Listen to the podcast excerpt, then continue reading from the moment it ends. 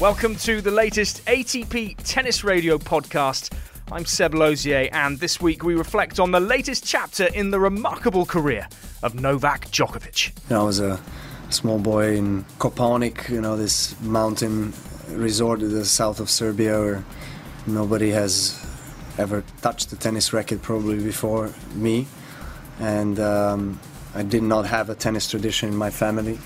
I did have sport tradition so it was uh, definitely a, a, a, form of sign of de- sign of destiny, you know, to, to start playing tennis and to um, aspire to be uh, as good as Pete and to surpass him with Grand Slam title is I'm speechless. It's now 15 majors and counting for the number one player in the world as he passed the great Pete Sampras, and he did it in emphatic style against his fiercest rival, Rafa Nadal. It's amazing. I mean, obviously back-to-back semifinals and finals to, I think, make 15 unforced errors in total in two matches is, is quite uh, pleasantly surprising to myself as well. Uh, even though I, I always believe I can play this way and kind of visualize myself playing the, this way, but. Uh, you know, at this at this level, as I said, and at, you know, under the circumstances, it was truly a, a perfect match this rivalry has been uh, my the most significant rivalry, the, the one that impacted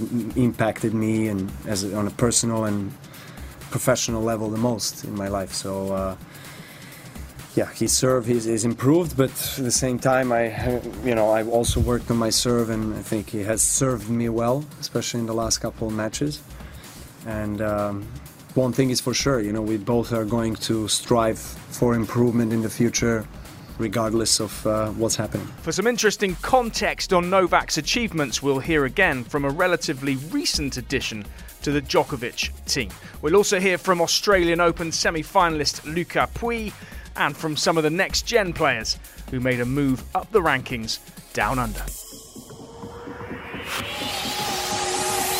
After two weeks of grueling tennis, arguably the most remarkable thing we saw in Melbourne was the total dominance Djokovic had in the final against great rival Rafa Nadal. A bad day at the office for Nadal, perhaps, but talking with Novak's most recent recruit, analyst Craig O'Shaughnessy sheds extra light on the detail with which the world number one is now approaching the game. You know, our sport has survived for so long by thinking that, you know, we, we see the match, we use our eyes, we evaluate it, we form opinions, we guess what is better um, but a lot of times when you look at the numbers and the brand new numbers that are coming into the sport right now, you get a completely different look on what really matters to winning and losing. And that's more the lens that I look at this with. I mean, some things are interesting, some are quirky, but it's like, okay, let's look at everyone that won, let's every, look at everyone that lost. What's the real difference in there? So that's that's what I greatly enjoy doing. I don't have a maths degree, I have a journalism degree,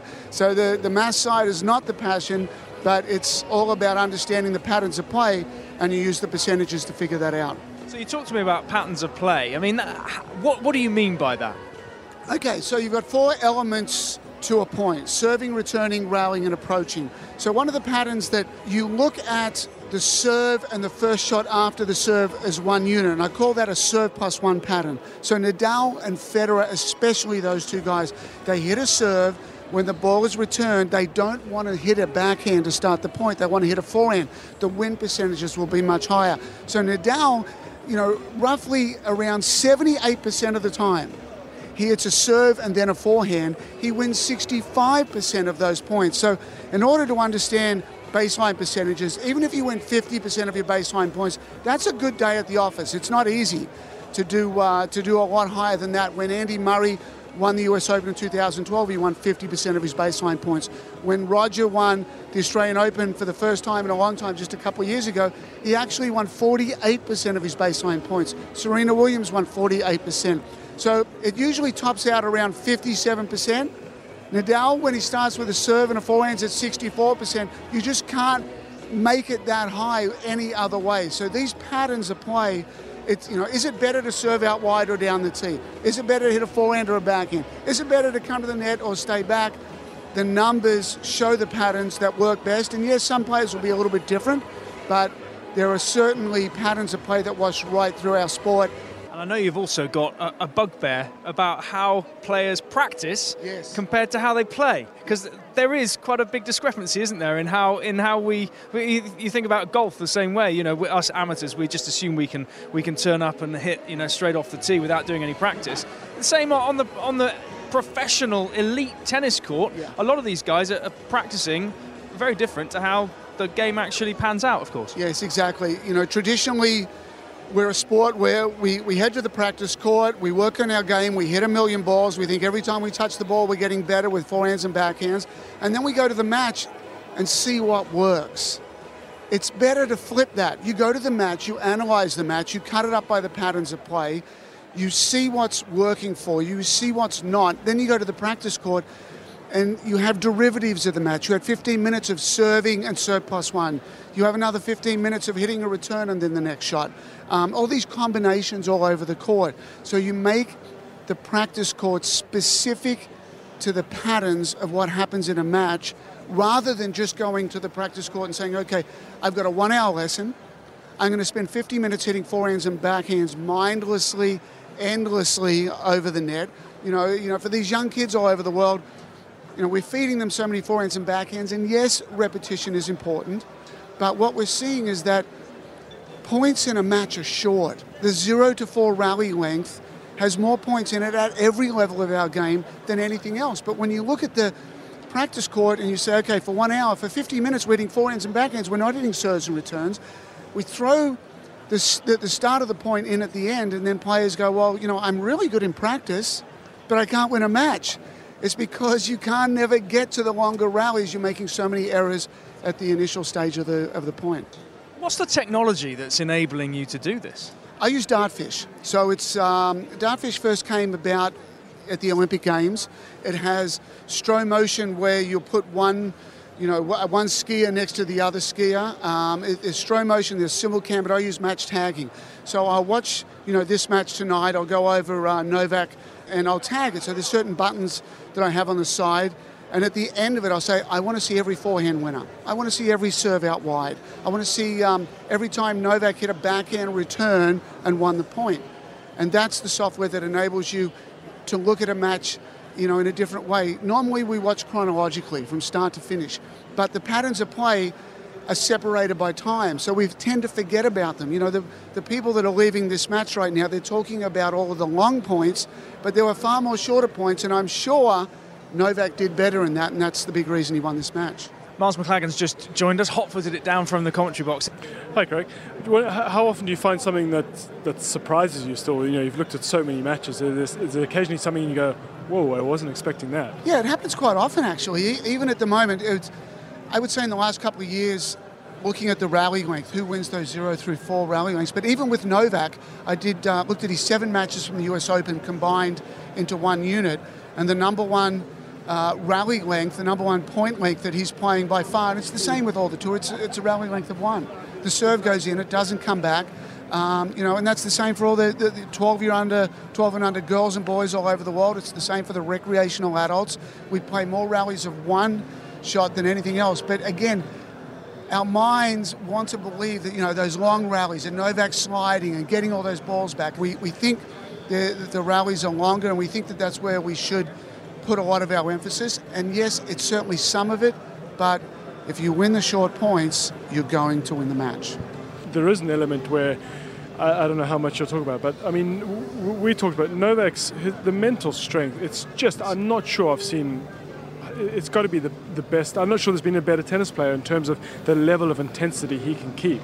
Yes, and you know the mental toughness is is so good. He doesn't, you know, one of the things that impresses me and for all the young kids out there watching, record these matches and look at the patterns of play. And Novak, Roger, you know, Andy, Stan, all these elite level players, they can do so many things on a court. They've got so many options with what they do. But what you'll notice is they stick to the same winning patterns. They try and not get too crazy and not go too much to secondary patterns. Stick with the high percentage patterns that will deliver, you know, more points um, as a win for your side of the court. And, and Novak very, very rarely will deviate and start getting loose with his game. I mean, that's a real discipline, isn't it? You talk yes. about young kids, and, and also when a player loses a bit of confidence, it's very easy to try and take that little shortcut and think, I can squeeze that up the line, or I can just do something a little extra. Yeah, exactly right. Scary question, perhaps, um, given what he's doing and what he's done. But do you believe Novak can still improve any parts of his game?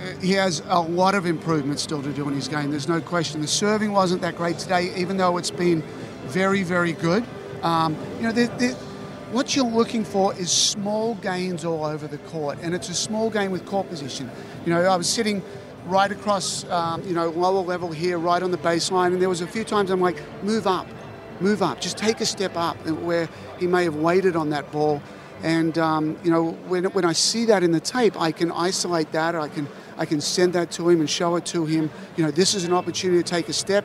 You move up one step, the angles on the court are different. The spin can be a little bit different. And, um, you know, I, I, think he's added the serve is better this year and, and uh, getting to the net.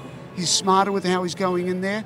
The forehand, I think, is a little bit better. The backhand's rock solid. But, um, you know, what Miles said, the mental side of the game, you know, we can all do better with that. And it's handling adversity you know, you've got to basically expect, and, and, again, for all the young kids out there, every single match you play, there is going to be adversity. It's going to come early, it's going to come late. You know, don't ever think you're going to step out there for a match and it's not going to come. Think of it like a storm cloud. You know, the storm cloud's going to roll in. How long it stays around for is, is up to you, and how big it becomes ultimately is up to you. But always expect the storm cloud to come. I was talking with Marian in Paris um, after the semi final win and you know, he was admitting himself that he didn't expect this all to happen as quickly as it as it has done. I mean, given where he was in March, uh, are you are you surprised too? Um, not really. No, I, I mean, he just we, we, had a plan, and that plan's ongoing. That's a daily plan of, of getting everything in place with the patterns of play, understanding his side of the court, understanding exactly what he does well. And you know, I've worked with a few of these top level guys, and we give them, I think we give them a little bit more credit with, with how they think about the game than we, than we should. I mean, you know, these guys are so incredibly gifted at striking a ball, but time and time again, it surprises me when, when we talk about patterns and play and talk about strategy that, you know, there, there's still a lot for them to learn. You know, it, it's difficult to be out there in a match and understand exactly what you're doing at, at every level. I mean, it's easier for us because we're looking down at the event. We're seeing and viewing the event. Whereas Novak and the players out there, they're looking out at the event. They're actually in it. And then they have the emotions involved in there. And, you know, so many times a player will come off a court and you start talking to them, and their version of what happened doesn't quite match with what I saw, which is why I record everything. And then we go over. It's like, well, here's, you know, they said my backhand was terrible today. I'm like, well, here's the four backhand errors that you made, and they're actually all pretty good. So, you know, video is a massive part of making sure that the relationship between the player and the coach is is based on the facts rather than opinions of what we think is happening. We're discussing a lot which of the younger guys, you know, we're talking Tsitsipas, Shapovalov, Khachanov, who obviously Novak's had a good look at recently and he practices quite a bit with him here. Which of these guys do you think is going to ultimately go the best? Tough question.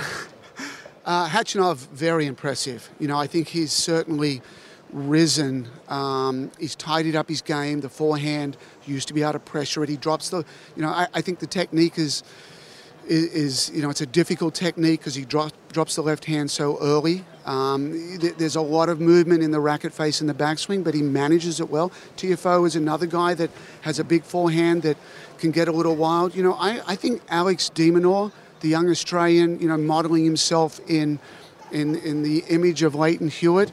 Uh, his wheels are something to be seen. Uh, Shapovalov, the lefty, you know, fantastic. So, I mean, sorry, he, he's a player that could, yes, that, that you know, could probably benefit with a little. Uh, Craig O'Shaughnessy, right? well, I am a lefty too. I mean, I, I do. Yeah, but. I mean, it, it, seems to me his he's. You talk about the, the, the shot striking. I mean, he's amazing, and but it seemed a couple times when when when the game wasn't on, he didn't really have that plan or where to go to next. Yes, you're, exactly right, Miles. Um, disappointive shot selection is something that these young players are learning, and they they spend so much time out there actually striking the ball and hitting the ball. Very, very important. But come off the court and be a student of the game. Come off the court and use, you know, analysis tools to to look at your errors and look at your winners, and uh, and and certainly a huge deal is to understand the opponent. You know, for a lot of these guys. You know, you, you, you say, even with Novak, you say, how many times have you walked off the court in the last 12 months and gone, I was ridiculous. I played great. I was so happy with my forehand and backhand. I served well. I wasn't nervous. I was very calm. My court position was good. It's a handful. I mean, nobody that I talk to ever says more than five. Out of five out of say 50 uh, for the entire year. So your A game is not going to turn up 45 times out of 50, how do you win those matches? And it's by looking to the other side of the court and saying, I'm going to make you play your B game. I think these young players try and play great too often um, when it's just simply not going to be there. Look to the other side of the court, make the opponent play bad, take the W, move on. Another player exploring all avenues to find improvement is Frenchman Lucas Pouille, semi finalist at the Australian Open, which was his first major tournament working with new coach Amelie Mauresmo. He spent some time recently with ATP Tour Uncovered. I'm Lucas Pouille, and this is how I became a pro. first I was playing I was playing soccer and then uh, they were building a tennis some tennis court tennis club close to my house. And then a friend of our family asked if I wanted to try and that's uh, that's how I tried uh, that's how I hit my first ball. It's quite a long time ago now but uh, I started practicing a lot in my club playing uh, every single day spending a, a, lot of hours on the court and uh, I realized I had potential. I was uh, was better than my friends, uh, at least. So uh, I, I, guess uh, I had the natural feelings that the, the others don't have. I started to be uh, at the federation around 12 years old. I left home, I left my parents and my my, my brothers to go uh, practice there. Being away from your family is always tough, but no, at the end I was very happy to be there. It was three amazing years of my career. Uh, I have only great memories from there. So uh, yeah, I enjoyed being there in, in Poitiers. Between 15 and 18, I've been uh, injured a lot and uh, couldn't really play the juniors uh, tour. So once uh, I graduate, I start to get a, a lot of, of results, and that's where I realized I could be, yeah, a very good player. I think I have learned a lot of things technically, tactically. Uh, we worked very hard, and uh, that's where I learned how to work to, to become a professional player.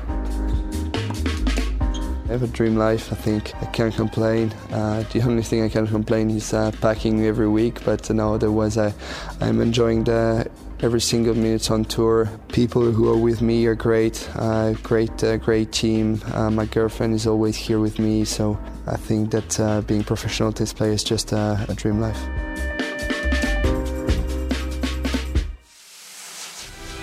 You're listening to ATP Tennis Radio. Hi, this is Thomas Johansson, and this is a story about my 2002 Australian Open final the day that I was going to play the final here in 2002 against Safin. You know, it was a lot of tension, and thank God I had a good night's sleep. Uh, great breakfast. Came out outside the hotel, and we were going to wait for the car.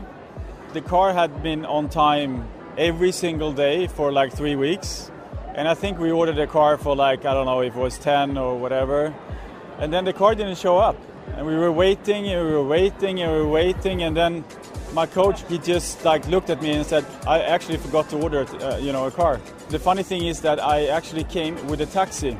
Normally they, they don't let taxi cars in inside the you know the venue. We came up to the you know to the security guy and my coach said you know we're actually going to play the final here in a couple of hours so can you please let us in? And he was like yeah yeah right. And then he said the, the guy in the back seat is actually playing the final in a couple of hours. It was a weird start to the whole thing uh, but in some way, I think it, you know, uh, it was good for me because I got a little bit, I got relaxed after that. Uh, but we came here okay, and uh, you know, we did a warm up and a preparation and everything. So in the end, it was good. Australia also provided the stage for some of the game's brightest young stars to break through, as Gabriel Clark reports. The next gen were the talk of the town in Melbourne as five players from the 21 and under club achieved career bests at the Australian Open. I'm obviously uh, playing some great tennis. I'm very proud with uh, where I am today. Yeah, hopefully I can break the top 100 sometime soon.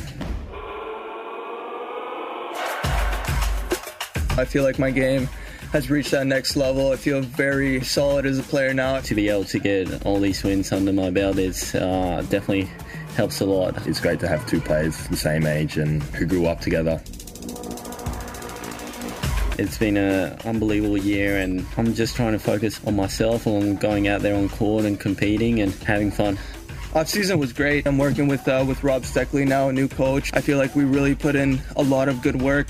I love playing in these big stadiums with massive crowds. You want the players in the locker room to know you as that kid that will compete until the end. So I'm just going to keep on doing that every single time I step out on court. I want to be a star. I want to be one of the Rogers or Rafas. Leave it all out there. That's a bare minimum. Just stay focused, just to keep concentrated. I can do everything I can in my powers to be the perfect role model. I'm really looking forward to just having fun, going out there and just competing. Shapovalov, Popyrin, and de Minaur were knocked out in round three. But Frances Tiafoe and Stefanos Tsitsipas advanced to week two, defeating Grigor Dimitrov and Roger Federer. Again, you know, I've said in interviews before, you know, I feel like I have a chance against anyone when I step on the court. I like the daily challenge of showing my best attitude, my best game. You know, I love playing in, in big stages. The satisfaction of victory. Whether or not I get to win or not, it's irrelevant. Knowing that I'm going to get better and better. Now I just kind of thrive for those moments. I want those moments. Always surprising people with what I can do.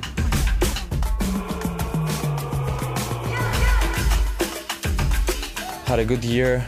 Definitely gives me some confidence. I'm really excited for 2019. I had a great year last year, so obviously, you know, you go confidence from that, and you know, I always play a good match, and I'll, I'll usually put myself in a position to win the match. I think 2019 is going to be exciting. Yeah, and we're all doing great things. It's unbelievable.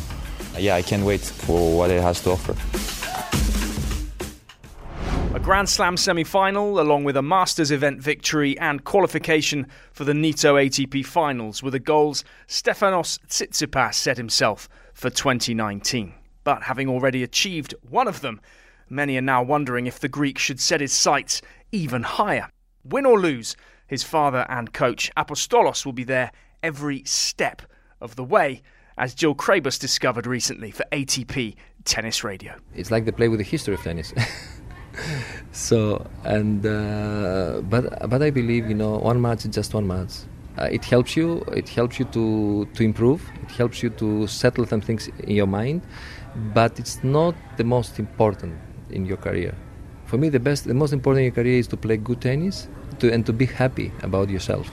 It's very difficult. Of course, of course, you, you have to talk to the player to tell him that you don't think against whom you play. You just play the, the play the game, play the ball, play play your tactics, play your game. But uh, you know, this is the way we, usually the players try to proceed in this kind of uh, game. But I believe that uh, the players themselves, you know, when they're going out there in the court and they decide to follow the tour, at, at this level, Stefanos now is top 20. Uh, I think they're ready to fight. They're ready to, to proceed. They're ready to go to the to the top.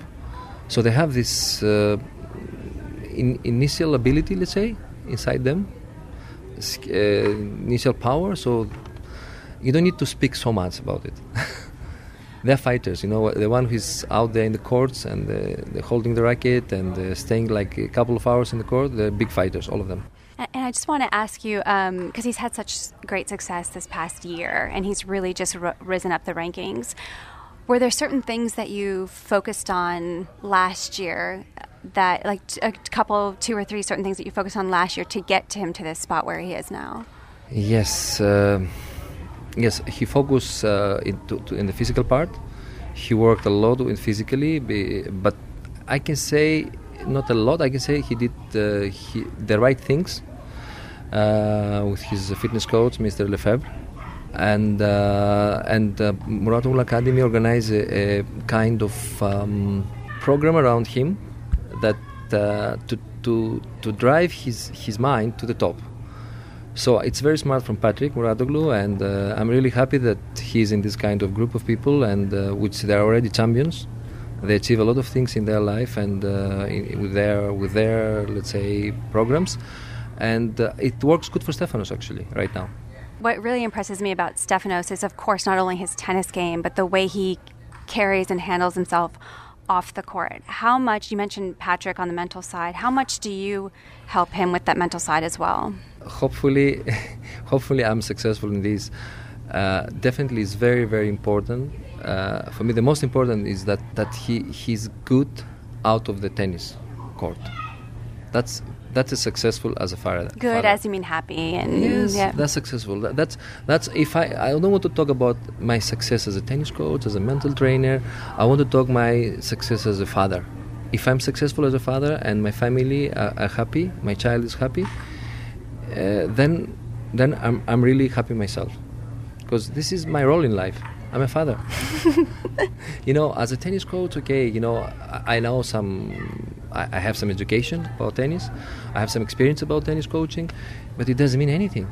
I cannot uh, provide someone with this information and he will become a champion. But if uh, if I if I manage to, to, to bring out his his uh, let's say what he has, if I take out the racket, if I take out uh, the tennis skills, if I take out his and what it's left that's important from one uh, human being from one athlete this one you have to, to help to take the shape the beautiful shape and i believe i believe in this field i'm happy because stefanos is a very humble boy. He likes uh, he likes the people he likes uh, he, he he's a, he's kind with with his with the other players he's kind with his fans he's kind he's kind with the small children he's kind with his parents and it's very nice to see that from your child. I mean i think it comes across extremely well. I think a lot of people see that. I mean he's getting a lot more exposure exposure now so you can see that coming through and I know you're also a big part of a lot of stuff that he's doing off the court. He's got his own podcast now. Yes. Um, talk a little bit about that. How did that come about, or was that his idea? Yes, he likes he likes to expose his ideas. Uh, he likes to invite some people. He likes to to see if he can uh, he can uh, he can copy something about uh, about his life in, in in the tapes to have it as a memory. Because sometimes he's telling me, you know, the life is going and I want to have this these memories I live so intensively and I want to have them somewhere in the tapes. In he says this is for me the most important for uh, when we talk about technology. That that's for that reason it's good at technology. That's I think it's the smart way because uh, when, when he captures his photos, his trips, his it's his life. He says this is my life now. I need to remember one day what what I did and I need to, if I can help some people with what I do, I'll be very, very happy. He says. And also, I, I, I read recently that he took a trip on his own to try and learn about himself yes. a little bit more. Was that did, was that a suggestion from you, or when he went, uh, mm, or was that him as well? No, he decided himself. He says, "I want to stay alone," and he visited some islands. He spent 10 days there he was just by himself and he was very very happy and uh, he when he came back, I asked him oh, what. I told him how was the trip, and he says, I didn't know. He says that there are so many things to learn about yourself. So, can you give us any insight of what he learned? Or uh, I don't know. He didn't tell he me. He didn't. Oh, he keeps it to himself. There are so many things I didn't know about me.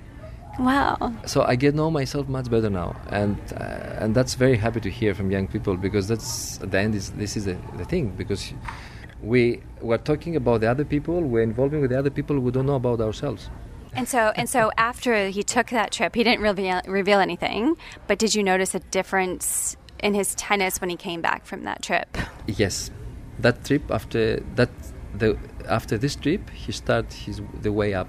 He was very, very certain and very, uh, very um, let's say, very much uh, focused, uh, very much uh, decisive, very much he was much happier. I, I saw it. He was much, much happier. I think he decided that that's the meaning of my life, my tennis. Because maybe until this moment, he was not 100% sure that did I make the right choice in my life? It, it's really something that is inside me. He ma- makes me full. And probably these 10 days, mm-hmm. thought about it and missed it. And he said, okay, now I have to go for it. And now, just going back to the, the tennis a little bit, as your as his coach, What What's the goal for him? The goal um, is to come in, to be healthy, and play good tennis. That's the goal. He's played a lot of matches. yes, I have a lot of matches uh, to be healthy, to be fresh as much as he can, and play his best tennis. And hopefully, he will enjoy it. Yeah. And having young guys are coming behind, from behind, so it's so beautiful to see it. It's so beautiful. So it means that this this sport, it's alive. It's evolved. So it's beautiful. And all these all these top guys like I start from uh, Roger Federer, Rafael Nadal, Novak Djokovic. They're such a lovely guys, all of them. They they brought the tennis in such a beautiful, let's say, level. It's so beautiful to, to be part of it, you know. Well, Our I, thoughts. I just want to make one last comment because you've mentioned Nadal, Federer, um, Djokovic, all being such great mentors, and I- many other guys. and many other guys, of course. And I, I, I feel like St- Stefanos is going to be one of those mentors for those young kids coming up later. Exactly. Yeah. That's that's going to be the best actually. Yeah. To be a mentor of someone, and to to to help other kids uh, with uh, to how how is the word to to love To sport? influence them, Yes, yeah. to influence to Yeah. influence them to play Yeah. to to, Yeah. to play tennis because it's very very tough. Yeah. For the young kids, probably this kind of uh, people they can be really, they play the most important role in their life to continue tennis. Very well said. Thank you so much for joining us on ATP Tennis Radio. You, It's a pleasure. Thank you. Apostolos Tsitsipas talking with our reporter Jill Craybas. And Jill will be in Indian Wells in a few weeks' time as ATP Tennis Radio brings you live coverage from the first Masters 1000 of the year. That's it for this week's ATP Tennis Radio podcast. Our thanks to Craig O'Shaughnessy, Lucas Pouille, Thomas Johansson, Apostolos Tsitsipas, and all of those next gen stars of the future. Join us next week for more exclusive interviews as we look ahead to the ATP 500 events in Rotterdam, Rio, Acapulco, and Dubai. Remember, you can now listen to the podcast on iTunes, Spotify, TuneIn, and on ATPTour.com. Let us know what you think on Twitter at ATP Tennis Radio. And if you're on iTunes, take a moment to review the podcast. You never know, we might even read it out on next week's show. Until then, enjoy the tennis.